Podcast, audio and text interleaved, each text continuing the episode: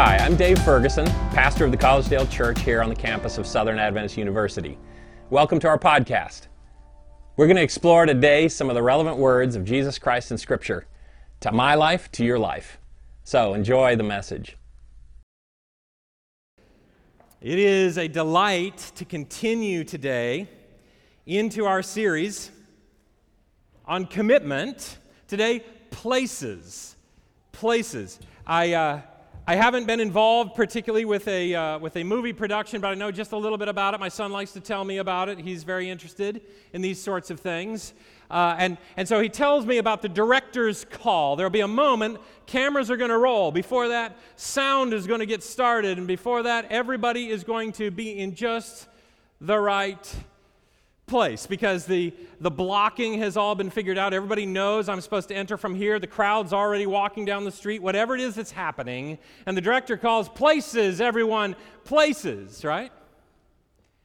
Uh, have you ever had a dream about some expectation that you were supposed to fill, but you got it all wrong? Like uh, I've told you about the fact that every once in a while I would dream that I, I was enrolled in a class and am still in college and I haven't been going. And it's the end of the semester in the dream. In, um, it's the end of the semester now, and I haven't been, and I don't even know where the class is. The director calls places, and you know where you're going. You know where your place is. How bad, how bad a feeling when the director calls places and you're confused and you're not headed to the right place. Or worse, nobody's ever even told you where. You don't have, am I even supposed to be in this film? Today, as the director calls places, we're going to think through, we're going to test God, we're going to search Scripture, we're going to take a look at where our place is. As we do, I invite you to turn to Ecclesiastes chapter 4. If you don't mind, turn to Ecclesiastes chapter 4. I'm going to remind you because we're so anxious that you are involved with us. You see these banners. Connection Cafe starts today. Today and the next two weeks to follow. So our family groups have banded together, and we've gotten uh, a lot of church members ready to host students, and we're going to be all, anybody who wants to go, visitors, if you've never heard about this, this is fine. You can come. Students that are here for Smart Start, please come. If you're a student that's here for another reason, not Smart Start, come. If you're a student not at Southern, come on talking about places when when we hit 1 o'clock 1.15 you go on into the gymnasium down right down the hill down the sidewalk and our connections cafe we're going to feed you a haystack meal. And of course our church members know we're coming to sit with you. So the first thing that happens is you'll be you'll be seated with a group of your friends and a group of our church members all together there. Now maybe you uh, are not involved a church member of ours but not involved yet with a group that is hosting students I hope you will just come and just let people know. I'd love to get involved. Maybe you didn't get a sign up in or something like that. Tanya Jansen is our master of circus ceremonies down there, and she'll help connect you up. And I also have to apologize about something. it has come to my attention. I don't know why I turned my head away from you exactly, but it seemed polite. it's just come to my attention, and I, just the language of it, I just beg your forgiveness. It's possible because I've been using the language families, families grouping together, and while technically correct, a person who is single is indeed still a family unit. I could see why you might think, wait, I, I don't think, I guess I don't have a spot here. Oh, no, no, no, no. We welcome you. If you have wanted to get involved, maybe you've got a group of single friends that you want to band together, four or five of you, and go ahead and lead a group. Yeah, I'm going to make my way to the water as I talk to you about this. It's possible, though, that you don't even know who to connect with. I want you to know you find your way to the gymnasium today, make it known that Tanya Jansen or somebody there looks official. you see me, come tell me. We're going to hook you up, connect you in to our family groups. It is intended for everyone. We don't mean to exclude you, and I'm so sorry that I might have used language that would make you feel that you're not invited. Yes, you are. Absolutely. We're so glad that you're here and you're going to take part in that today. So, we are now marching through a series. Last week, we talked about the mission of our church and a commitment to a corporate mission. This week, I'm not going to beat around the bush. I'll tell you right up front that we are targeting an idea of the building of our community around small groups. We'll unpack that little by little as we move forward. But I, I just want to be upfront about that as we enter into our discussion through the book of Ecclesiastes and chapter 4. So we find it here on the screen. You've found it in your Bibles there, the seventh chapter. I saw something meaningless under the sun.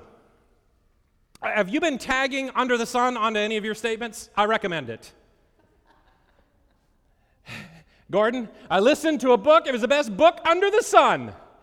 I don't know what you'd make of this under the sun statement or tagline. It's kind of like, okay, so look, here's the deal.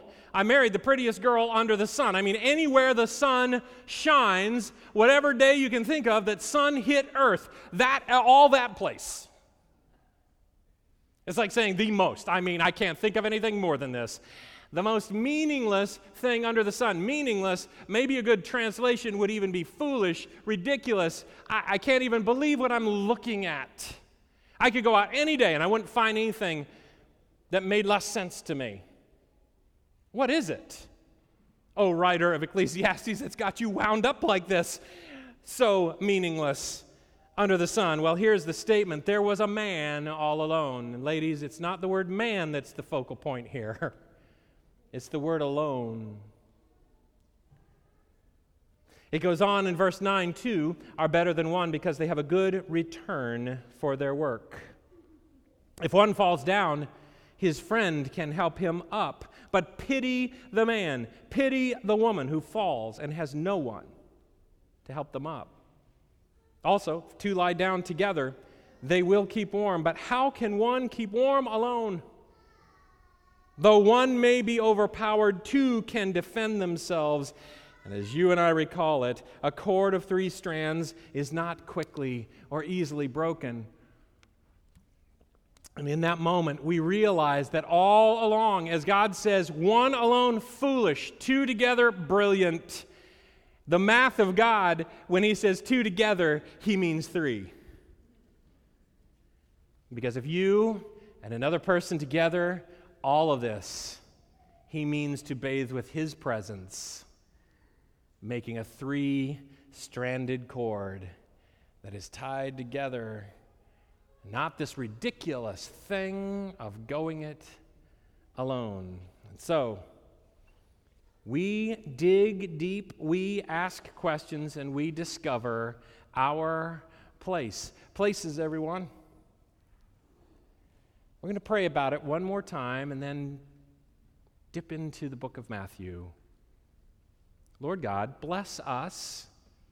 Bless us as individuals. Bless us as a body of believers. Bless us, those of us that come in here, Lord our family regularly here together. We're so thankful we get to be a part of one another's lives. I pray you would call us forward and deeper into communion with each other and with you.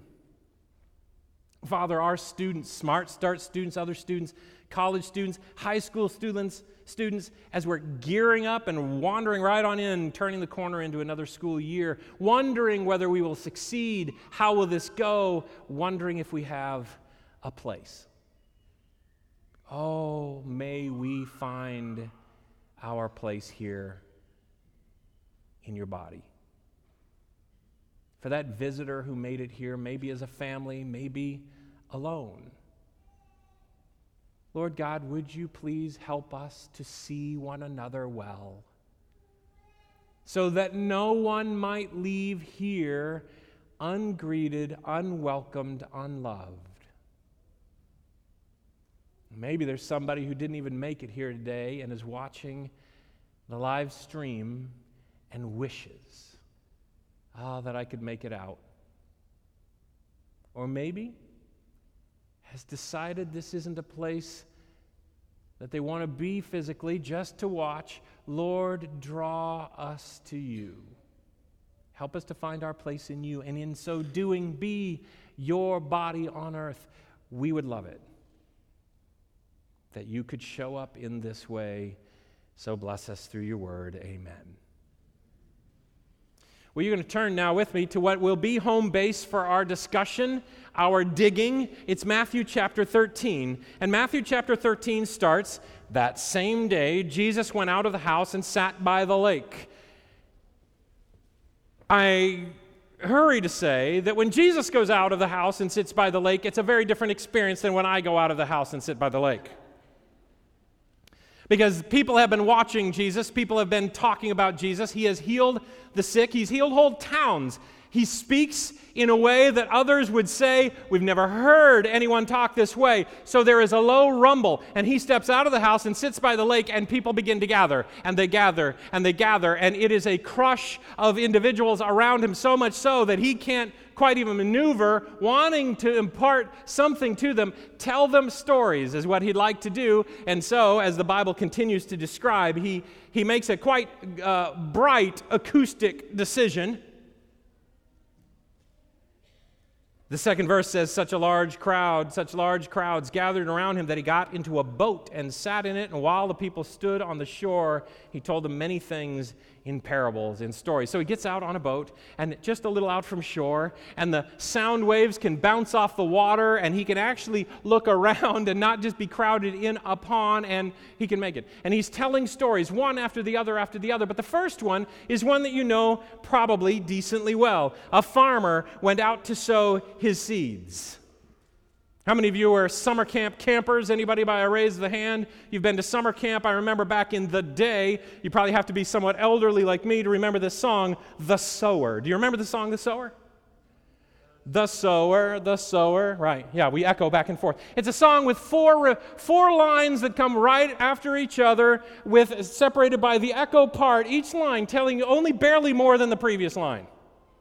The sower, the sower, went out to sow yeah, that makes, that makes sense. I got the sower. Went out to sow, to sow some seed. Okay, yeah. So we're not making clothing. We're, you know, we're sowing. Yep. To see if it would grow. Makes sense. That's why you do it. The sower goes out to sow.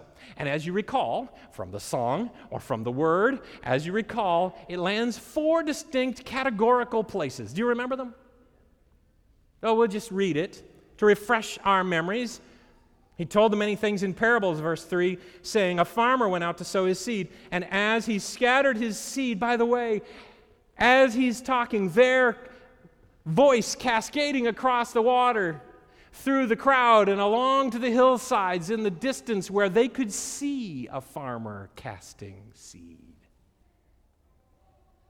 The sower, the farmer, goes out to sow and he casts his seed, and some fell on the path, and the birds came and ate it up. So that's one, fell on the path. Some fell on rocky places where it did not have much soil, had a little bit, not much. It sprang up quickly, became the soil because the soil was shallow. But when the sun came up, the plants were scorched and they withered because they had no root. So we have the path, too hard. The birds take the seed. We have the rocky areas with a little bit of soil. They're not going to withstand the scorching sun. Other seeds fell among, in verse 7, other seeds fell among the thorns, which grew up and choked the plants. Still, other seed fell on the good soil, where it produced a crop, a hundred, sixty, thirty times what was sown. So whoever have ears, let them hear. You remember? So you have the, you have the pathway, no growth there at all. You have, uh, you have the rocky places, a little bit of growth, something happens. The second place, some, some growth actually occurs, but it can't withstand the sun, the scorching heat. And then the third is with the thorns, and it grows a bit. It might be, do all right, but the, but the weeds and the thorns choke it out. And then finally, there is a great place to grow with wonderful topsoil, but also depth of soil, right? Well, Jesus, a little later, Verse 18 says, Listen then to what the parable of the sower means. When anyone hears the message about the kingdom and does not understand it, the evil one comes and snatches away what was sown into their hearts, this seed sown along the path. So, the first group, this group of individuals that might receive an opportunity to take in the presence of God, a relationship with God, but the heart is hard, they are not willing, they're not interested, it never takes any root whatsoever.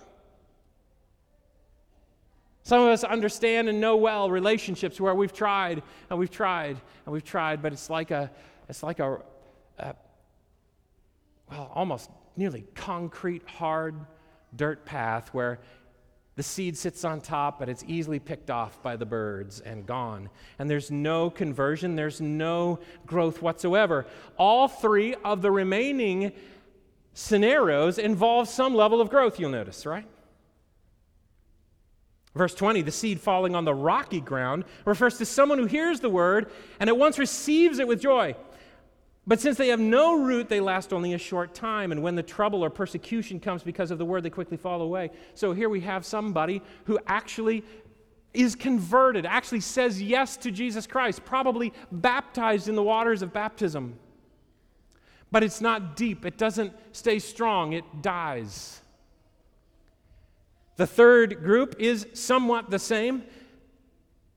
We find it moving on to verse 21 or uh, 22. The seed falling among the thorns refers to someone who hears the word, but the worries of this life and the deceitfulness of wealth choke the word, making it unfruitful. And then, finally, the seed falling on good soil refers to someone who hears the word, understands it, takes it in, and cultivates it deeply. I want to suggest to you that there is an interesting power to this metaphor that speaks to our concern for today. As we talk about commitments, and my, I won't be cagey with you, by the time we're all done, you're going to hear me ask you, would you make a commitment? To engaging in the spiritual growth that comes from gathering in smaller groups, not just coming to worship in large event.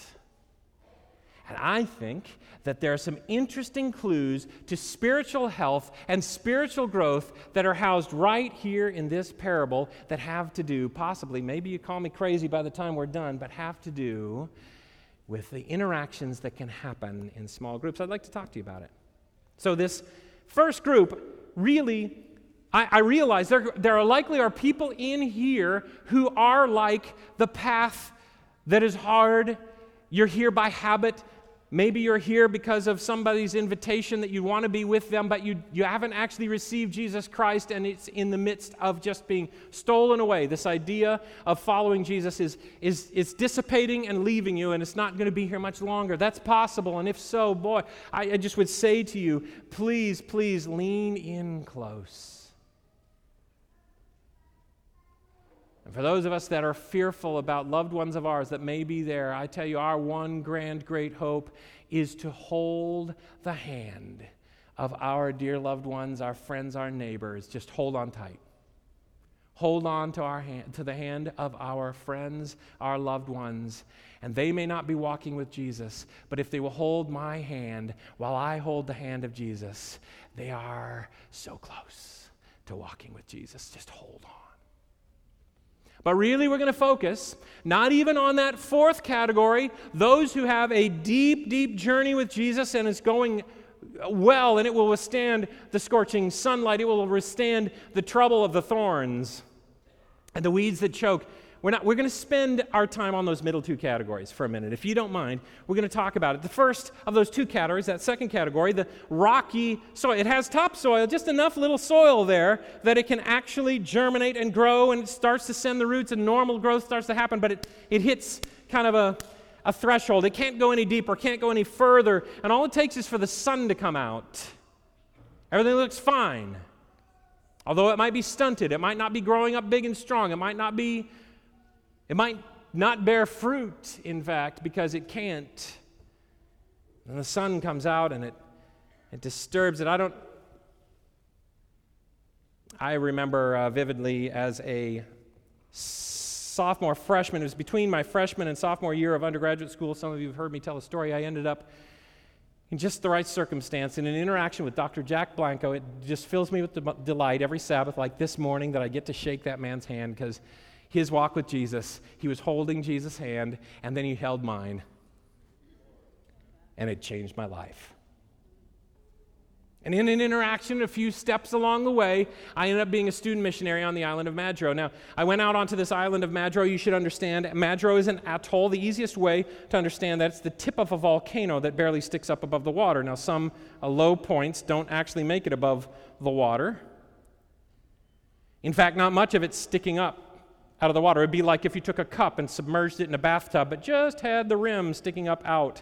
It would look like there's an there's a big area of water in the middle. That'd be called the lagoon. Area of water on the outside, that's the ocean side area. Well, this island is about 60 miles around, but only about 30 miles, one arch of it, could be uh, traveled upon without a boat getting to other parts of it. And in fact, at the widest portion of the rim of the cup, the widest portion was about three quarters of a mile wide. That's where our apartments were. But I could stand on my, at different spots in my apartment and I could see about 20 yards to where the ocean hit the shore right outside our apartment. And I could see around the corner and I could see the lagoon right over there, just three quarters of a mile. The highest point on the island was the bridge that went over the canal where ships, smaller ships, could go in and out. It didn't take long, about a month, a little bit more, and I started experiencing just this feeling of being cramped in. Some of you have felt it in a cabin, a series of rainy days when you were supposed to be outside, and there are only so many times you can play that game. Cabin fever, island fever, and I was starting to feel stuck there. Uh, at that time, and it's pretty close still, the, the island, which, if you walk off the island anywhere into the ocean side, there is a shelf, a reef shelf that slowly, gradually slopes, and then it comes to the wall of the volcano and it just drops away just drops away. And so we'd go out snorkeling, and you'd be snorkeling along, and it's beautiful, and all this is going on. But the waves, if you get past the waves very far, it's right about the part where the wall would slope away and drop away, and you'd be dangling out over what you could see with about 200 feet of visibility, and it felt very awkward and weird. Suspended out over this drop. One day, then a buddy of mine says, You know what we ought to do? We ought to take up scuba diving. There's a guy who will teach us. He's, a, he's an ex Navy SEAL trainer. He's got a dive shop just right over here, and he'll, he'll certify us scuba diving. And we went scuba diving, and the world opened up. The beautiful colors of that seven degrees north of the equator warm water and the coral reefs and the fish that are attracted because they can hide in the beautiful color. Oh my goodness, it was amazing to go diving anywhere. On the, and, and suddenly it didn't feel so small. Suddenly the world just opened up because we were not any longer just on the surface, we'd gone deeper. I want to recommend to you it can be very tempting to stay on the surface. But I believe it's God's call to us that we go deeper. It is a dangerous Christian experience and Christian life to have roots that only get down to the rock of just below the surface. The sun, it does not take long. If all you have for your spiritual experience is the occasional visit of God by coming to a worship service like this and listening to somebody else speak, sooner or later you'll be in an interaction with somebody smarter than you, smarter than me, who has a worldview that clashes up against your worldview that you haven't tested much, and all you've done is you've heard somebody else's experience from a distance. And the harsh sunshine of their criticism, critique, or challenging difference, and you've not built up any roots. You've been borrowing from somebody else's roots. I, I know it can be a little bit of the reputation that we have here. It's, it's, it's a place to come and hear just amazing music, to hear good preaching, to, to watch a good program. And by the way, there's something very important about the topsoil. No diminishment of that. Jesus, in this very parable, will stand in a boat and speak to the masses. But there's something very interesting that we find that happens in this exact same parable. Notice it. At the end of the parable telling in the first part of Matthew 13, He says, Whoever has ears, let them hear. And the disciples come to him and they ask him this question Why do you speak to the people in parables? Why are you telling these stories? We're looking around and we're pretty sure people aren't getting it.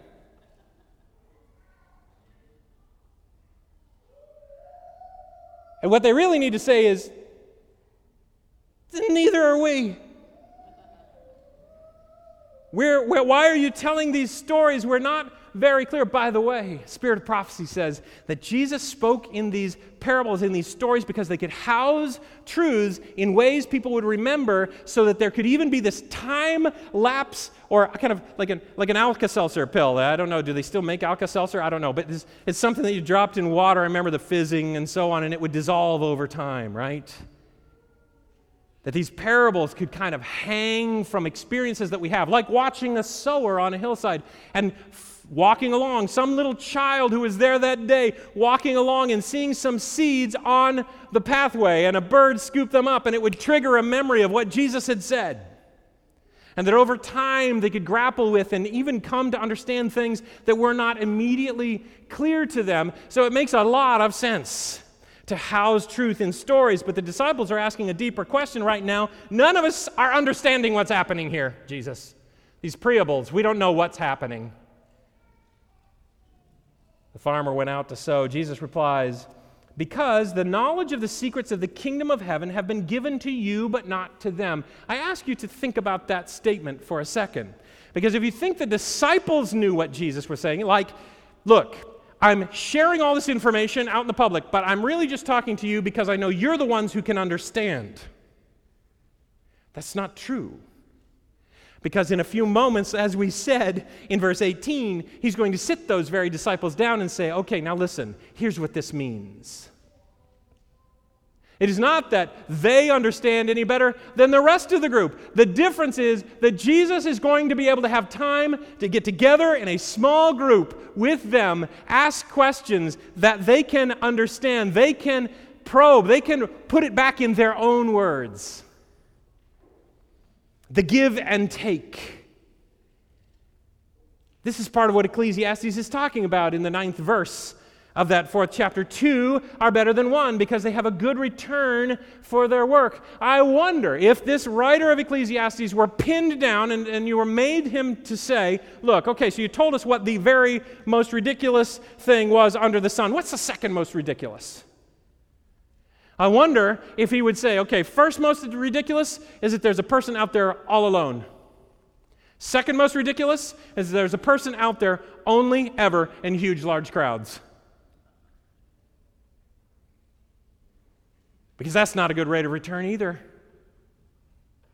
It can get something sparked, it can get something going. Jesus can use it but where the best growth goes deep is going to be in smaller settings, as Jesus will describe to them. Anyone who hears what's going on, that's great, but you are given a, a deeper privilege because we're going to draw close and we're going to work through these things together in this, this small group. And again, if two lie down together, they will keep warm. But how can one keep warm alone?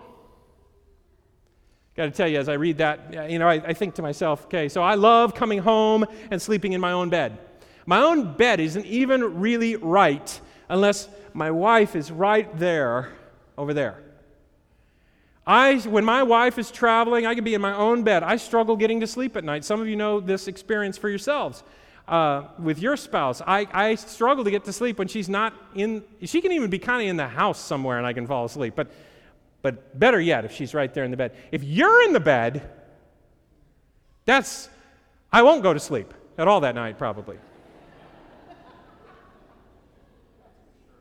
so I read this, and I'm kind of a little bit uncomfortable.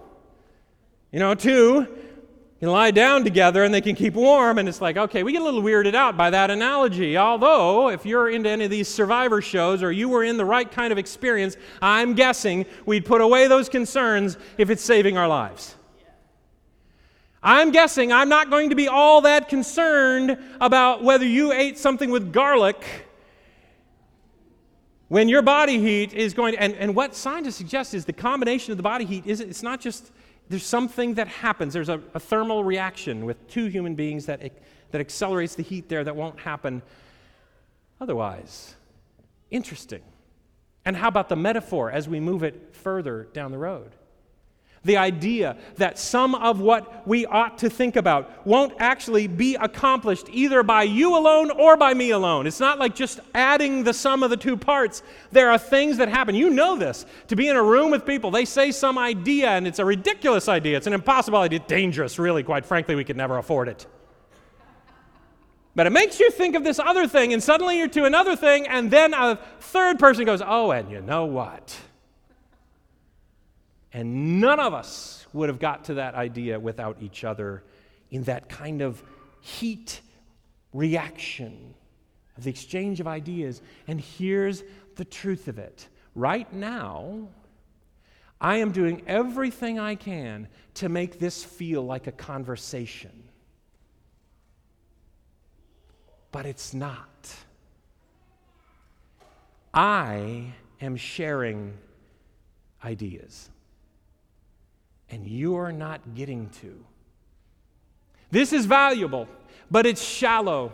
It's not everything we would hope it could be. There is more. I love this quote by uh, Ralph, Ralph Waldo Emerson, who says, Conversation is the laboratory and workshop of the student.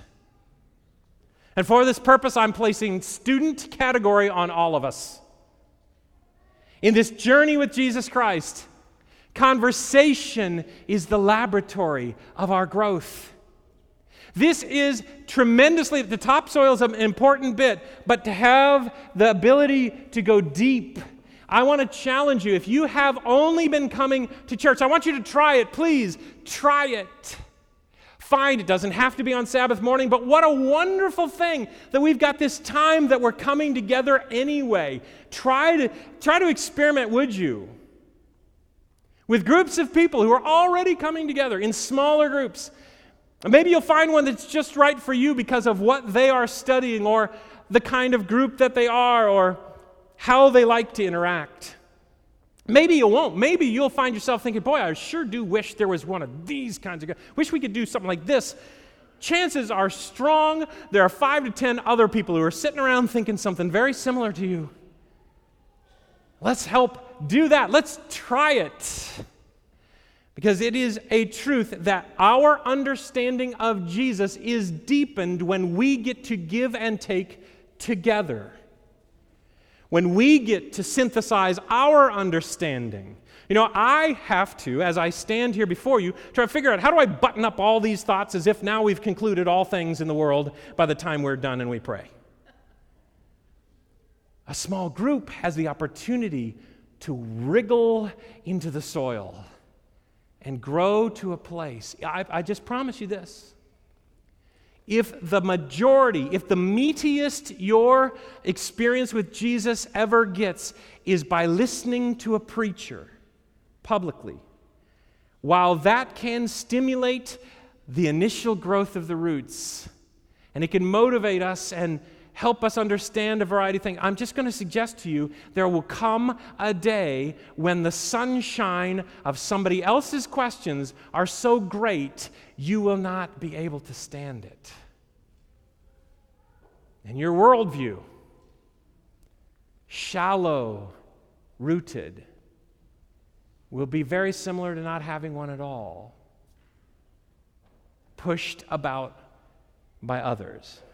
It's a perfect time to practice, to talk, to understand, and to gain ground as we gather together. And this is where community really can reside so completely. And then there are the thorny ground areas I want to take you to. If we recall again from Ecclesiastes chapter 4 in the 10th verse, if one falls down, his friends can help him up. But pity the man who has, sorry, I just heard in my head the, the A team. Pity the fool who who falls down and has no one to help him up. You recall it here as we have read that those who are on the, the soil that has the thorns coming up, They hear the word in verse 22, but the worries of life and the deceitfulness of wealth choke the word. I'm going to suggest to you that living in this world is going to be difficult if you haven't experienced it yet. So many of us already have. And the religiosity and spirituality that can come from us gathering in these large groups is helpful, but it will not hold you. When your mother dies, when your marriage is tested or splits, when your son stops talking to you, when you lose your job, when things go horribly wrong, those who are walking with others in closer relationship than what we can possibly experience here. Do you know somebody walked in today deeply burdened and will walk home, so to speak, without having that spiritual need met? Because we can't, even as I talk this way about them specifically, they don't know if I'm talking about them. No, no. If this is the high point of our spirituality, it is not going to hold us together when the thorns come. And by the way, some of us only think of the thorns as the bad times. This suggests it can be the wrong good times. It can be fame, it can be fortune, it can be distraction, it can be a relationship that feels wonderful, but it's not the right timing or being done in the right way. And these things come to us, and our surface soil doesn't hold us. But God has a plan. This is the beauty of it. God has a plan, and it's for deeper soil. It's for us to grow together as a community. If you have not been coming at 10:30, but really just come at 11:45, don't hear me as a scolding voice. Hear me as a pleading voice. I think there's something you want, and it's right here. Oh, sure. And I, I, congratulate that. It can be any day of the week, and these things tumble out into all sorts of opportunities. But if you've not been experiencing it, you can know you can come 1030. In fact, if you realize that there are treats and food over there, you might start coming at 1015. Because by 1030, who knows what's happened? If you aren't courageous enough, or that's a, that's a harsh way to put it, if you just don't feel quite right yet, I encourage you to try this. Come, come into our south atrium and hang out and just talk to each other. You get to watch from a little bit more of a distance and see people interacting and maybe be drawn in, or maybe you'll discover there's a group of us, there's nothing quite right for us. let's, let's bring that up we could figure something out. By the way, right across the way here in our fellowship hall, if you haven't figured it out, our collegiate Sabbath school class is just spinning up, gaining ground, broken into small groups where you get to use, as Ralph Waldo Emerson would call it, the laboratory of conversation together. Very often during the school year, there will be a breakfast for you there. Right now, there isn't yet, but you should get here just early enough. You just kind of walk around through here, around here into the south atrium, right about dead middle in the south atrium. There'll be grapes probably and some fruit, and there'll be uh, some you know banana bread and so. And you, you can just keep you can just keep walking around, and then you go through the skyway here. You're getting steps in, by the way. How good is that? and then by the time you get back right there, just try it. It's an opportunity to create friendship and hope and depth that can withstand the trials and the difficulties. I am just stricken with a couple of quick thoughts. First of all, you, you read here in Galatians chapter 6, verse 2 carry each other's burdens. In this way, you will fulfill the law of Christ.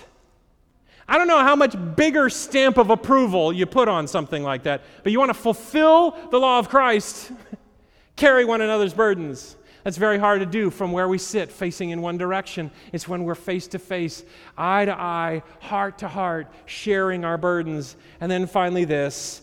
We'll end with this. I love this story. Four friends. You remember last week we talked about four leprous friends who have a harebrained idea, and probably, as data suggests, it took four of them to get the courage. Not any one of them would have probably done this thing that they did together because they were egging each other on.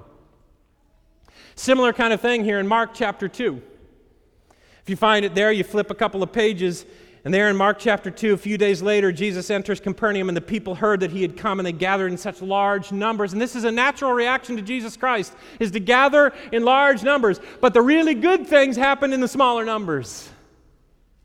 Such a big crowd, a big group, and these four are carrying their paralyzed friend. We don't know much about how he became paralyzed. We just know now he's coming not by choice, but by their will. Maybe he asked them, maybe they said, You're going. No, no, no, no, no. Oh, sure. No, we're not. No, that's fine. We'll say we're not. As they begin their journey, they get there and the crowd is surrounding and they can't figure out what to do, and probably again because of the thermal reaction that happens when you have a few people talking about things, and then they come up with a crazy idea. What do you say? We climb up onto the rooftop and we, I mean, we could poke a hole. And again, because there are four of them, because they are together, because they are a small group already, they gain the courage to go ahead and try it. And now daylight is flooding into this room, crowded with people as Jesus is there. And don't you know it? God knows this is about to happen. Don't you figure that there's an extra smile in the voice of Jesus for a few moments as dust begins to kind of float down from the ceiling? And there he is being lowered down to Jesus by some mechanisms of the four on the rooftop, and he comes to rest in front of Jesus. I've got to suggest and figure smiling face, twinkle in the eye. And you recall how that story goes. In the fifth verse, it says this When Jesus saw their faith, he said to the paralyzed man, Son, your sins are forgiven. And before it's all done, he will say, Why don't you, uh, why don't you go for a run? see if they can catch you. I want to suggest to you it's very hard for a few hundred of us to carry you to Jesus at the same time. But for friends, Jesus will say, seeing their faith. Are you connecting up? in meaningful ways in the small groups of growth, the deepening soil. It doesn't have to be formalized, but it sure could be. You ought to give it a try. Start your own if you'd like. But for most of us, myself included, that's difficult. It's hard to get it all going. So, guess what? We're doing that together. Large group. This is not a, a, a, nothing thing. This is important topsoil moments, but it's important because of the depth that we can get to. And so I just challenge you. We've put an awful lot of energy. We've put a lot of our resources into trying to create space so we can do this thing that will help us to grow.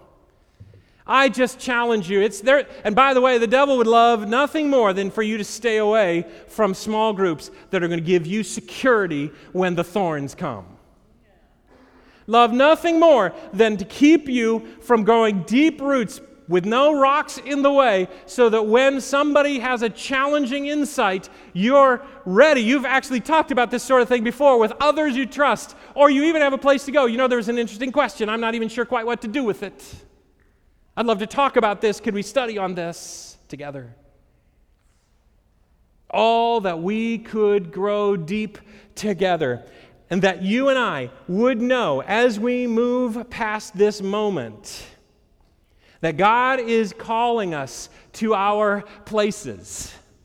And if you and I have thought that our only place in our spiritual journey is to be in church at the worship, corporate worship hour, we're missing out on the depth. So when God, when God yells out, All right, everyone, Places, everyone. You have a unique place, and you know where it is. We've built places. We've committed to places. We've gone through the pain of moving a worship service to not conflict with the places. I plead with you. It's not a scolding thing. It feels a little bit like I know where the gold is buried. And I just want you to know too, because there's plenty. And so, as we walk with Jesus, we do so in our large events, we do so in groups of hundreds, we do so in medium sized events, but I challenge you to seek your group to walk in community side by side.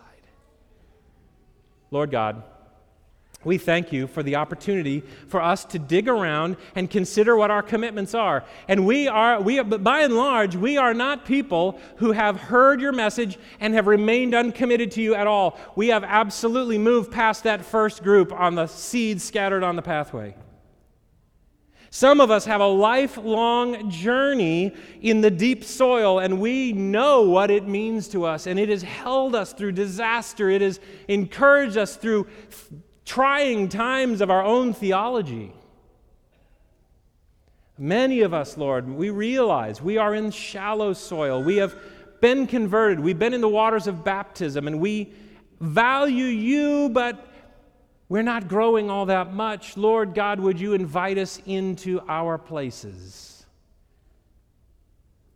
where we can have the depth of conversation, of Bible study together of talking about what's real and the concerns and the give and take of a small group environment. We pray for it, Lord God, that you would give us not only a conviction, which is so easy to have, but some level of follow through that would take advantage and make a difference. Lord God, I pray for all of our students in the room, wherever they're going, at whatever stage, and now especially for our Smart Start students.